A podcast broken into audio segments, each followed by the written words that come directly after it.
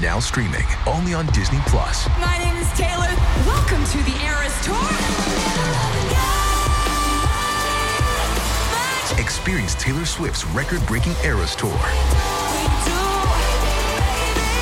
Does anyone here know the lyrics? Prove! Taylor Swift The Eras Tour, Taylor's version, with four additional acoustic songs. Now streaming only on Disney Plus.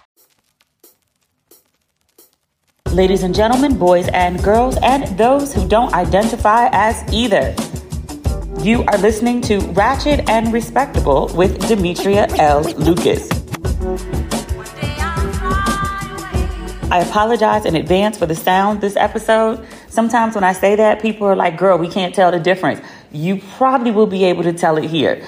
I'm in Zanzibar. I'm staying in Stone Town, which is kind of like the the old city of Morocco, the walled city. Like if you've ever traveled anywhere and there was a souk and you stayed near the souk, kind of that, but except there's no wall. But I am staying in an old part of the city. There are very narrow streets. It is a very crowded area. It can also be very loud.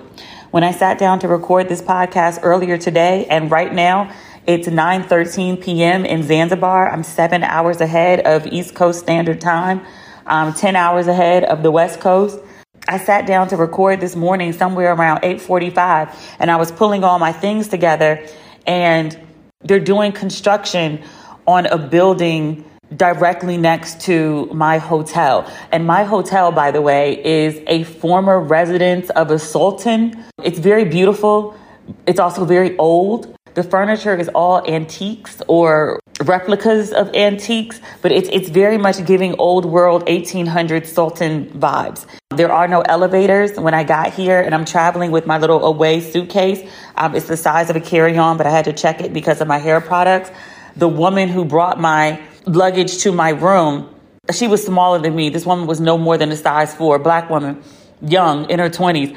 She took my suitcase and put it on her head and then she climbed two flights of very steep stairs. I don't know who these stairs were made for, but I feel like I'm on a stairmaster climbing them and I work out every day. So like I'm in like, you know, good cardio health, but like I feel the burn going up and down these stairs. But Madame took my suitcase and it's exactly 15 kilograms, but she put it on her head and carried it up the stairs. And I was like, girl, but she carried it because there's no elevators because it's an old building. Like it's been modernized to some degree, but mostly just painted and, and the walls and foundation resecured. Like it's very pretty, but it's also very old. I like it lots. But next door, they are renovating another building. I don't know what that building used to be. I don't know what it's going to be, but they started doing renovations at 8:53 a.m. Like somebody was over there banging with a hammer and I was like, "Oh dear. Oh dear." There's also a school not so far from me. I haven't exactly identified where, but I can hear the murmur of children and I can I can record with the murmur of children. The hammer, not so much. Remember the episode I did with my friend's fire alarm? What is it called? The smoke alarm. The smoke alarm was the battery was low and you could hear it beeping throughout the episode. Y'all thought that was annoying? Try listening to a hammer throughout the episode. In addition, Zanzibar is known as a luxury beach getaway. Zanzibar is also a 99.9% Muslim country, which means there are mosques everywhere, which means there are calls to prayer five times a day, including including at 3:45 a.m. So I am staying in Stone Town, which I just told you is like a very packed area. It's very tightly congested. There are lots of mosques. And so when the call to prayer happened at 3:45 a.m., I just happened to be up because of the time difference. I don't really sleep through the night, but I, I woke up probably at like 3:30 and I was wide awake. And so like the call to prayer was fine. But I was like, what the? And I was like, oh, okay, they they praying. All right. The call to prayer that comes from the mosque over the loudspeakers, multiple loudspeakers at once that happened again somewhere between 8:45 and 9:10 a.m. And I was like, okay, I just give up. I'm, I'm not recording now. I'm going to get breakfast. So I went on my rooftop and I had breakfast, which was very lovely. You know, I'm trying not to eat carbs because I'm like actively trying to shrink. So I minimized my carbs. Like I have some, but I minimized my carbs into like, you know, stuff I really want. So there was some croissants and a muffin that came with breakfast. And so I ate all the, you know, the protein, the fruit, the coffee, I was fine. But I let the croissant sit out too long and the birds noticed. And there was like an active, I don't know what kind of bird that was, but he was actively plotting on my croissant and my muffin. And like it was like almost like swirling, like I don't know, like I was like I was prey. Or at least my muffin that was sitting on my table was, and I was like, enough is enough. So I came back downstairs. There was no more call to prayer. I could hear the school children, but they were actively hammering. I was like, okay, let me just, you know, get my day started and wander out. So I wandered out at 10 a.m. and I didn't make it back until, I don't know, after eight. I walked a whole five miles and really ain't go nowhere. That's not true. I did go to another island. I took a boat to this place called Prison Island, which it was only briefly a prison. Mostly it was used for the enslavement of Africans. They would use the island, the prison on the island, essentially as a holding cell. And then also because Zanzibar was a major port and people coming in from Asia, India, the Middle East to exchange goods, they would have to stay at this island, which is 30 minutes by boat. But folks coming in from other places would be at sea for months at a time to get to Zanzibar. And you could pick up or spread all sorts of diseases at sea. So when people were coming to Zanzibar, they would have to quarantine on Prison Island for a few days to make sure that they were good, healthy, and then they could come into Zanzibar to trade. So that's where I went today. It was really, really dope. I um I've been challenging myself to do things that I wouldn't normally do when I travel. I identified many years ago the things that I like to do. And so I never really have a bad vacation. I like beaches. I like architecture. I like doors. I like, I like cute restaurants. I like history. And as long as you can give me some combination of those, I'm good. And so that's what I do to every place that I travel. I pinpoint before I go somewhere the things that I like to do. And if that place doesn't have them, then I just don't go.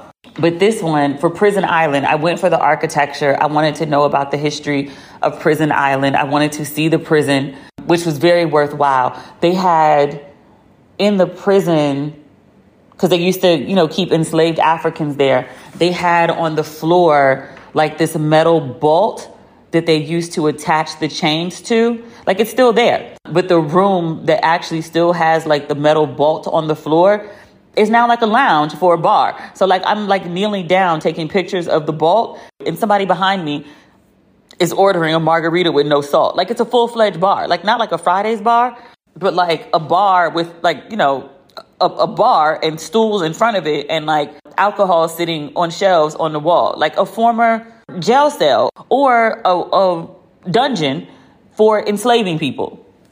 A bar. So that was really, you know, interesting.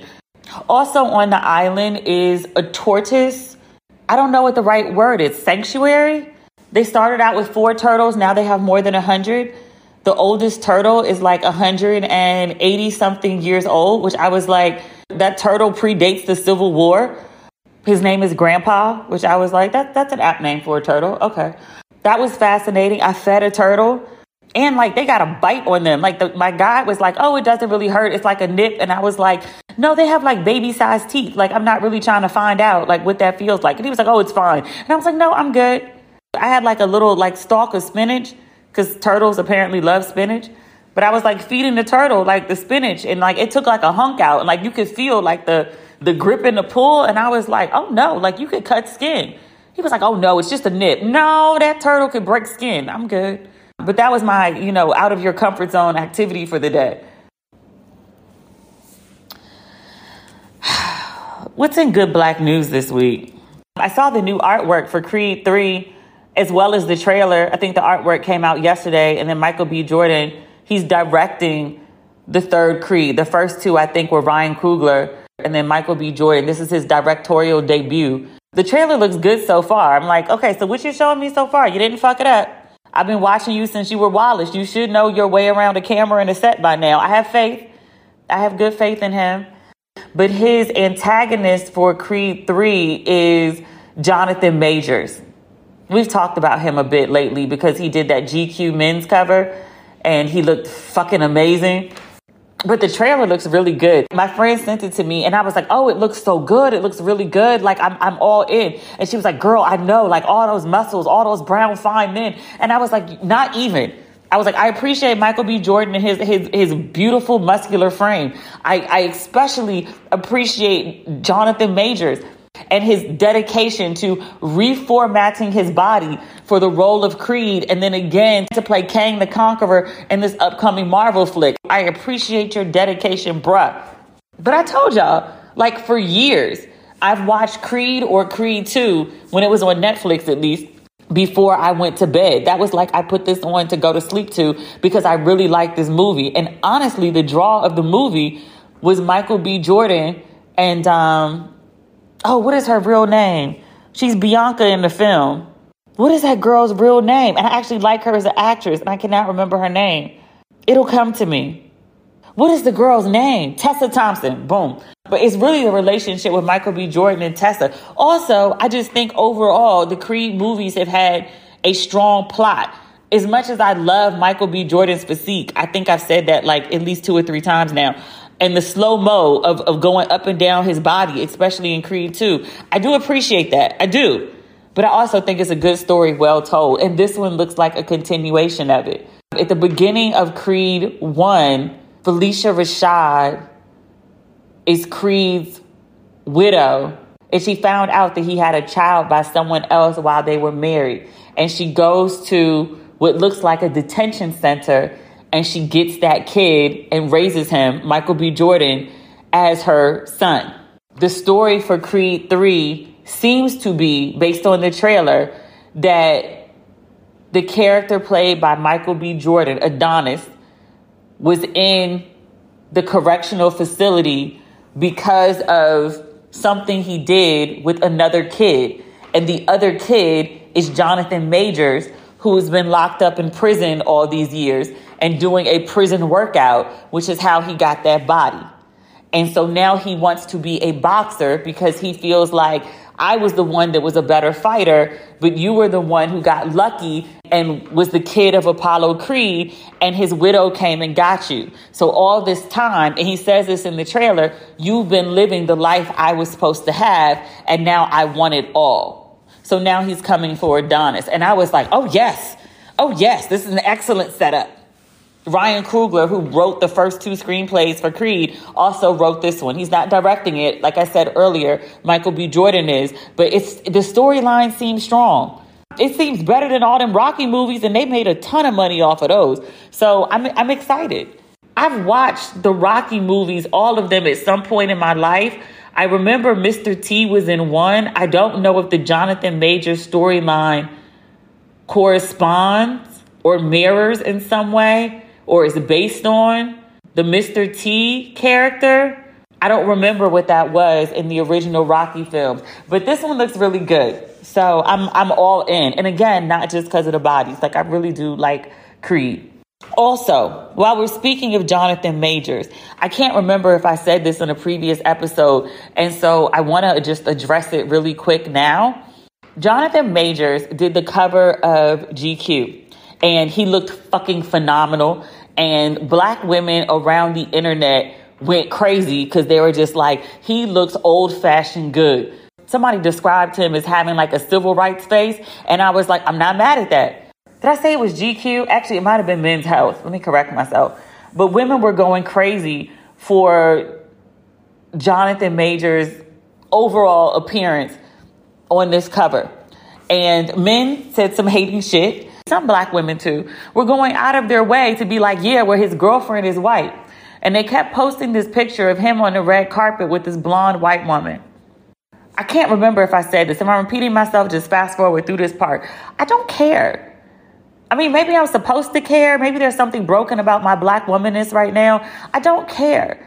If he had said something that was offensive about black women, if he was dating this white woman and he tried to justify his dating, which it doesn't need to be justified, if he said something offensive about black women in like defense of why he was dating this white woman or to justify why he was dating this white woman, I would be the first in line to be like, fuck you. To my knowledge, that's never been said. To my knowledge, he hasn't addressed black women one way or another, nor has he really addressed like this white woman that he's on the red carpet with. Maybe they're together, maybe they're not. Let's say they are. Why would I care?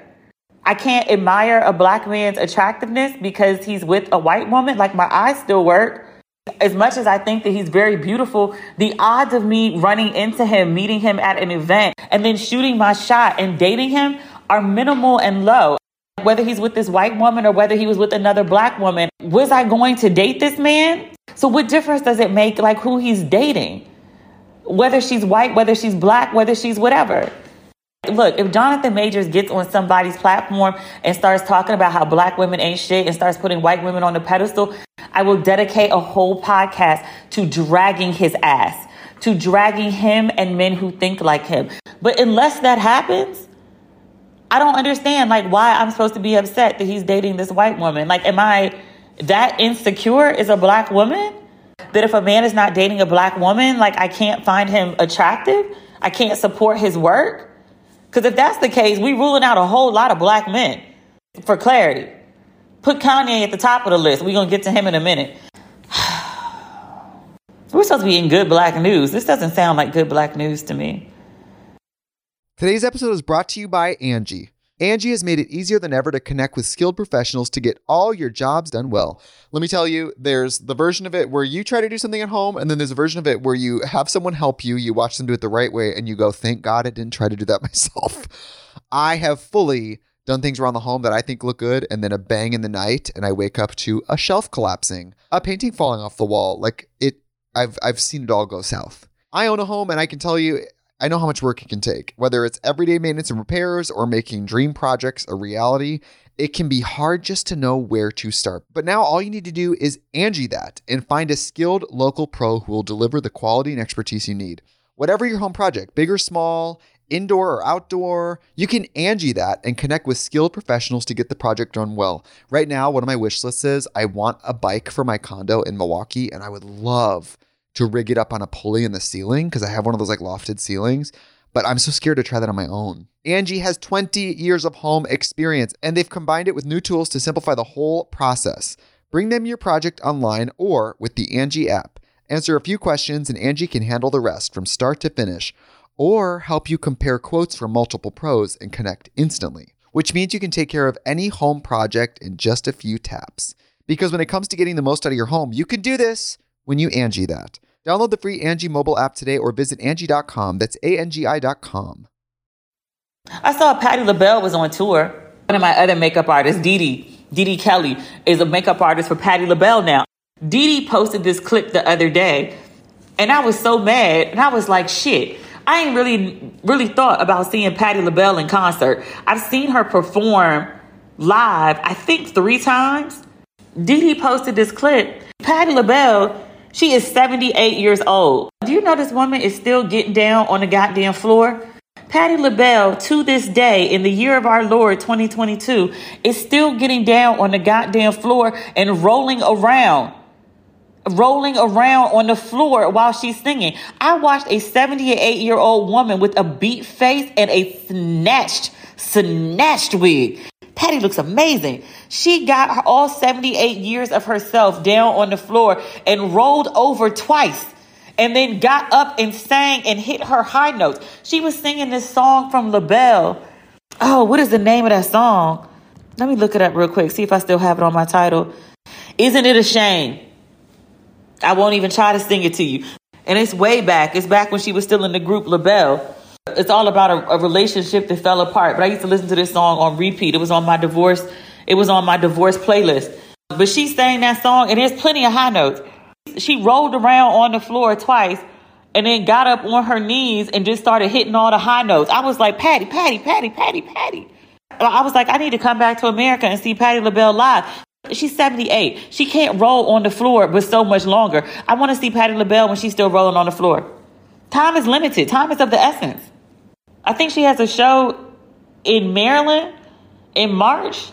I'm supposed to be in South Africa then, but I'll make my way home for Patti. What else is going on? We need to talk about Kanye West, sort of, yet again. Kanye West has been doing the press rounds. He is censored on both Twitter and Instagram for anti Semitic remarks. He said he was going to go, what, DEF CON 3 on Jewish people and Instagram and Twitter halted his account. So he's not able to use his typical medium to express himself. I've said this before about Kanye. I think he's in the middle of an extremely manic episode. I think he needs help. I think he needs to take his meds. I do not think he should be doing interviews. But I also acknowledge that I firmly believe that he's not in his right mind. And if he was, he wouldn't be doing and saying the things that he's saying. That said, I think it's important to note that there are also people who are bipolar and they're just like, hey, people keep trying to excuse Kanye West and be like, oh, he has, you know, mental health issues and he's bipolar and, and blah, blah, blah. And people are like, hey, I'm bipolar too, but I don't suddenly go racist or anti-black. Like they can they can intermingle and intertwine but one is not necessarily related to the other. His his anti-blackness is not because of his bipolarness. All bipolar people are not uh, anti-black. And this is coming from other like black bipolar people. And they're like don't put that shit on us. That's not who we are. That's not where we are. This anti-blackness that's some him shit in addition to his bipolar shit duly noted how do I want to address this? I guess I want to address it from the stance of the media outlets that are giving him a platform. He went on Drink Champs again. He was on Drink Champs earlier this year. I have not watched the interview and it's since been pulled since it went up. The most popular quote that I saw from the interview was Kanye saying that um, George Floyd didn't die because of the police officer that that kneeled on his neck. In fact, Kanye said he was like, "Oh, his knee was barely on his neck," and I was like, "Bruh, like, are are, are you kidding me right now?" To this day, I have never watched the the George Floyd snuff video, essentially murder on video, and I have actively, purposefully, willfully, intentionally avoided watching that video. I've seen snippets, of course, because at one point it was unavoidable. But by all accounts, including medical professional testimony, George Floyd's death was a homicide. It was not due to fentanyl. Is, as Kanye West said, he said George Floyd died from fentanyl and not from the officer kneeling on his neck. That's not what a medical professional said. If you need to see testimony from a medical professional, Van Lathan posted it on his Instagram. I just, I, he's unwell. He's unwell. I genuinely believe that. How do I say this? And, and I want to be careful with my words. Even in his unwell state, he is still responsible for the harm that he causes and the things that come out of his mouth. And, and in addition to the media sites that continue to give him a platform, knowing clearly as, as anyone with basic common sense can see that he is unwell and using him and his celebrity or infamy, his notoriety for clicks, views, advertising dollars, it's unconscionable. It's exploitative. It's harmful. It's dead ass wrong. So, Drink Champs airs this interview and I don't know all of what Kanye said because again, I told you I didn't watch the the interview and it's since been pulled. I had no intention of watching it anyway, but it aired on the Revolt YouTube channel and it's it's now down. The interview went up obviously because people saw it and then it came down very quickly. Noreaga, who's the main host of Drink Champs, basically got his ass handed to him after the interview went up because people pointed out one, Kanye saying crazy shit, and two, he's clearly unwell. Why are y'all exploiting this man? Why are y'all platforming him, understanding his mental state? Noreaga called into not just the Breakfast Club, but also Hot 97. This is what he said on the Breakfast Club. I'm just going to read this to you, and I'm reading it from Complex. He said, quote, I just want to be honest. I support freedom of speech. I support anybody not being censored but I do not support anybody being hurt. I did not realize that the George Floyd statements on my show were so hurtful. And you got to realize it was the first five minutes of the show. When he walked in, he told my producer, he said that if he'll stop filming, he'll walk out. Should have let him walk out. To Noreaga, which again, Kanye just was on your show not so many months ago. You're enamored with his his celeb power, the audience and eyeballs that it will bring to your show, and that you'll do anything as evidence to to keep him there and to keep him happy and to keep him talking. I understand that Noreaga is not a journalist. I understand that because of this, he doesn't operate with the same ethics that a journalist does. But it's like he almost doesn't realize the power of his own platform. Drink Champs is a force. Drink Champs is one of the number one podcasts, it's one of the number one shows for the culture. Kanye West doesn't have a Twitter or an Instagram right now. He needs you more than you need him you're concerned about like, oh, Kanye said if we stop taping, he'll walk out. Let his ass leave. And what? When Marc Lamont Hill was on Huffington Post, one of his best interviews, what really put Marc Lamont Hill on the map, is when R. Kelly walked out. One of Gayle King's best interviews, Gayle King has been a journalist for the same amount of time, give or take a year, that Oprah has been a journalist, just two different platforms. Even when she became the host of the CBS morning show, people still thought of her as like Gayle King, comma, Oprah's best friend. She didn't become capital T H E Gayle King until after the R. Kelly interview. R. Kelly didn't walk out, but R. Kelly getting upset at Gayle's line of questioning and ranting and raving and acting a whole buffoon, that's the shit that made Gayle King the Gayle King as opposed to Gayle King, comma, Oprah's best friend. There's a value in asking the right questions and providing the right context and people getting mad and walking out. There's, there's something to that. I mean, you kind of look like an asshole for inviting somebody who has clear mental health issues on your show, and then, you know, trying to check them logically because the shit they're saying doesn't make sense, which you knew it wasn't going to going in. The real thing that you should have done was never have Kanye on your show. But if that was your choice to do, which it was, you should at least recognize the power of your platform, Nori. Again, he needs you more than you need him. He doesn't have a platform right now. He can't tweet. He can't get on Instagram and harass all the people that he's been harassing. He can't go post screenshots of people reaching out to him trying to help him. He can't terrorize his ex wife or Diddy or Meek Mill. He can't do that right now. He needed your platform. You out here acting like you a podcast with 10 listeners.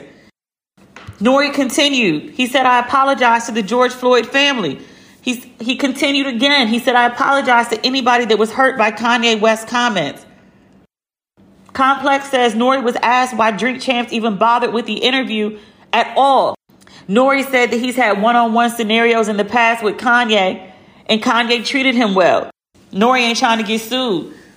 Nori ain't trying to get accused of being anti Semitic. You shouldn't have a man who's in the middle of an anti Semitic controversy on your show. You could get away with some things as a journalist on some, I was just asking questions. I just wanted to know the backstory with somebody at least who's not clearly in the throes of a mental health crisis. But you can get away with some of that as a journalist, but you don't even call yourself that. Like you're on some entertainment shit. You associating with him right now makes you look just as bad as he did. Now you're on a fucking apology tour trying to distance yourself because you put yourself in some shit that you didn't have to do. Um, George Floyd's family is suing Kanye West for 250 million with an M USD dollars and dineros. I think it's the mother of George Floyd's daughter. I'm reading this on Vulture. Give me a second, it's loading. George Floyd's family plans 250 plans. So they haven't launched the lawsuit yet, but they plan $250 million lawsuit against Kanye West. Roxy Washington, the mother of Floyd's daughter, she will file a $250 million lawsuit against Ye for harassment, misappropriation, defamation, and infliction of emotional distress. Washington is filing on behalf of her daughter, Gianna Floyd, the beneficiary of Floyd's estate. Yeah. Nori's apology and, and his, the DJ apology, they was trying not to get named in this lawsuit, which good for them. I don't know if they got 250 million between them. Kanye allegedly can actually afford 250 million. There's also a a slight precedent. Where are my legal people at? Tell me if I'm, I'm onto something here. What is the guy in the Sandy Hook case? Didn't he just have to pay like some insane amount of money? Alex Jones, I'm reading this on BBC. He was ordered to pay 965 million in damages to the Sandy Hook victims. The families of eight victims and an FBI agent who responded to the attack. I'm reading this on BBC.com.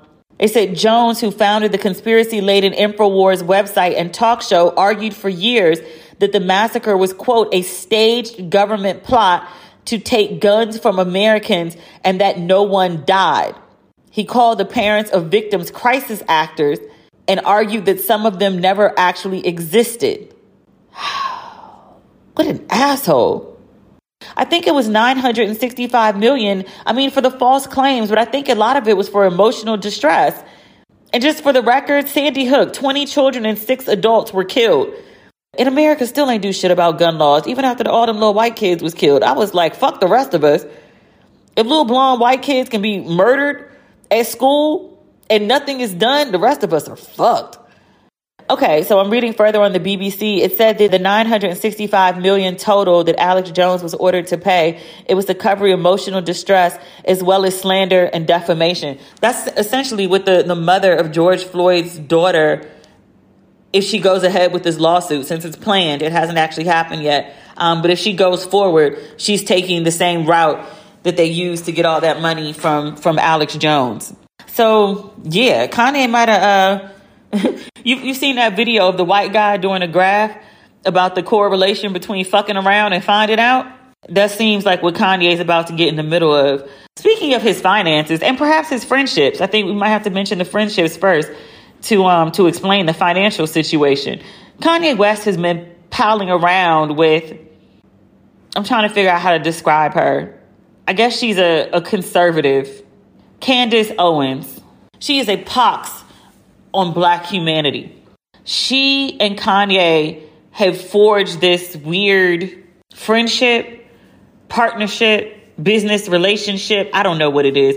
But when he did the shirts with, with White Lives Matter, one of the people he had posed up, she might have walked in the fashion show, but there was a picture of them all over social media posed up together, showing off the, the White Lives Matter on the back of their, their sweatshirts, t-shirts, clothing, whatever. Kanye West has been banned, as I mentioned earlier, from Twitter and Instagram. And so his response to this is to buy a conservative social media platform called Parler. If this sounds very familiar, it's about the same thing Trump did when he got banned from social media. He went and bought like his own social media platform so he could speak freely on there. So Kanye West is planning to buy Parler. I have no idea what the, the actual amount is. I've looked it up in several places. I didn't see it. If you know the number, please send it to me. I think it's worth noting that the CEO of Parlement Technologies, which owns Parler, is Candace Owens' husband. So I saw something earlier. I think it was on Van because Van has been going hard on the Kanye thing for obvious reasons. Don't quote me on that. I think it was Van, but it basically it was like, is this the finesse of all finesses? Candace Owens snuggles up to Kanye West. They become anti black allies. And then she convinces him to buy her husband's company. Apparently, Parler is murdered in debt. But you convince Kanye West to go ahead and buy it so you and your husband cash out to the tune of multiple millions and leave Kanye West holding the bag? Is that the plan? It's a good plan. I, I think um, Candace Owens, I called her a pox upon black humanity, but I didn't call her stupid. What they say about wives, a good wife is more precious than rubies and gold. Is that what they say? Is that what the Bible says about a wife? She might be a shit person. She also might be a great wife if she can pull this shit off. I'm just saying. Even if you're, you know, exploiting someone who's in a mental health crisis, I mean, let not capitalism overwhelm my ethics when I speak about this. I don't know what else to say about this. I guess I, I guess I, I I guess the same thing that I said last week. I hope Kanye West gets help. I thought we could end this episode talking about Kanye West, but apparently we cannot. Apparently we cannot. Uh, unfortunately, we cannot. We need to talk about Isaiah Washington. Remember him? Isaiah Washington was in Love Jones. And he delivered the best lines in the movie. I don't know if, if uh, American Netflix has Love Jones. Ghana Netflix does. I've been watching Love Jones to fall asleep, at least when I was in Ghana. Don't tell me shit about falling in love. Somebody tell me how to stay in it. Sir, sir, talk to the people. Talk to the people. Let me see your wallet and say bad motherfucker. I don't need to quote the whole film, but Isaiah Washington, I met him, met him as an actor, quote unquote met. I met him as an actor when he was in Love Jones. He went on to do other roles, the most recognizable of which was Grey's Anatomy, which he was kicked off of for apparently dropping an F bomb on one of his co stars who was gay. But not only did he get kicked off of Grey's Anatomy, he struggled as an actor for years after that.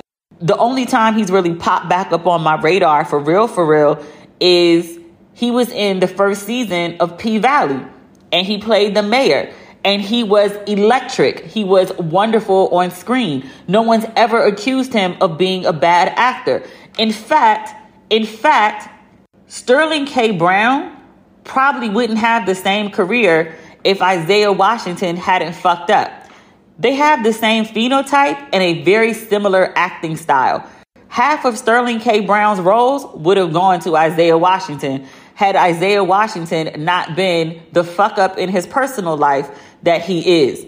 Sterling K. Brown is wonderful. He is amazing. He is a very, very talented actor. So is Isaiah Washington. Sterling K. Brown has the benefit of being likable and knowing when to shut the fuck up. Isaiah Washington does not have that benefit. Even, even, even years later, before we even had a word for, for canceling people, before we even called it being canceled, Isaiah Washington was effectively canceled in Hollywood. He worked his way back. He started getting roles. He started getting roles and he started doing interviews. Isaiah Washington is 59 years old. Isaiah Washington still ain't learned shit from when he got canceled after Grey's Anatomy. Because his ass, Isaiah Washington, did an interview on Vlad TV. I'm reading this on Yahoo News, which he was only granted because he's relevant again. For whatever reason, Aaliyah's name comes up. I'm sure I watched Romeo Must Die when it came out. I don't remember Isaiah Washington being in it, but again, it came out in 2000. It was 22 years ago. I don't remember it. Okay. I guess Vlad asked him about starring with Aaliyah on Romeo Must Die, which is a fair question. Washington, again, 59 years old, he says he had a crush on the then 21 year old Aaliyah. He described her as, quote, mysterious and described her as, quote, mature. She's 21. If he's 59 now, subtract 22, 37? What fucking 21 year old is mature to a 37 year old? What, what, are you talking about? You had a crush at 37 on a 21 year old? The fuck is wrong with you? Doesn't in there. When asked about the narrative of Aaliyah being a victim of R. Kelly's, Isaiah Washington says he believes the former couple's relationship. I object to calling R. Kelly and Aaliyah a couple. She was 15. He was in his 30s. She was not even old enough to consent. He's a grown ass man. Isaiah Washington said it was a business move that the late songstress was very much in charge of. Again, reading this on Yahoo, he says, quote, she was very in control of her being, but she was a businesswoman too, super smart. I think she was in control of that situation even at her age. She was 15 going on 30, so she was in control of that whole situation. Quote, I don't judge her, but she was very smart and very mature and very in control of her situation. I don't believe one minute that Aaliyah was made to do anything that Aaliyah didn't want to do. She was 15, nigga. Yo, if, if you know Isaiah Washington, don't don't leave him around your kids. It's definitely not your teenage daughters. Say you're a predator without saying you're a predator. And I'm saying predatory rape. Say you're okay with statutory rape without saying you're okay with statutory rape. What the fuck? She was 15. You're saying a 15 year old understood her interactions with a 30 something year old man? If you talk to me about a 15 year old dealing with a 16 year old, a 15 year old dealing with a 17 year old, I'll even press it. And this is as far as I go. A 15 year old dealing with an 18 year old because that three year age difference, the difference between being a sophomore in high school and a senior in high school about to graduate is an entirely different world. I can tell you that from somebody who's been 18 and somebody who's been 15. I can tell you about the mind of a 37 year old person because I've been 37. There is nothing, nothing, nothing at 30 some odd years old that a 15 year old can do for me. There was nothing at 21 years old that a 15 year old could do for me. To be quite honest, I turned 21 before my boyfriend at the time, he was 20. It was difficult for that nigga to do anything for me because he couldn't even get in a goddamn club or buy me a drink. How are we having this conversation? You're talking about a 15 year old was mature enough and had a businesswoman mindset to deal with a 30 year old man. What? She's 15. Does she even have a learner's permit? She definitely ain't got a driver's license. What, what can you offer? Vlad TV ran an interview and then posted an Instagram comment. It said, For the record, I disagree with Isaiah on this. That's why I brought up Aaliyah's age at the time. I don't believe Isaiah Washington is, is in the middle of a mental health crisis. So I completely understand why Vlad TV interviewed him. I completely understand why Vlad TV ran the interview as disgusting as his comments were. And I'm glad that they distanced themselves from it. But I'm also glad that everyone gets to see what a predatory predator who preys looks like. He's a nice looking man. He's, he's well spoken. He's talented. He's also, again, a predatory predator who preys because this is some nasty, gross, disgusting shit. Trying to say that a 15 year old knew what she was doing with a 30 year old man. Get the fuck out of here. I see 21 year olds that are very attractive, that are well built, that are nice looking, and I think, wow, what a cute kid. What a cutie. I'm done. I'm done. Because I'll just be stuck in this loop of, of, what the fuck for like the next five minutes. And, and it's, I gotta edit this shit and I gotta go to bed because I got a spa appointment in the morning. I'm supposed to get like wrapped in seaweed and banana leaves or some shit. I don't know. That's not everything, but that's what it is. We'll be back on Friday. Hopefully, I'll be more calm. I'll be on the other side of Zanzibar. I'll have some time at the beach. I'll bring it down to a 10. All right. Talk on Friday? Okay. Bye.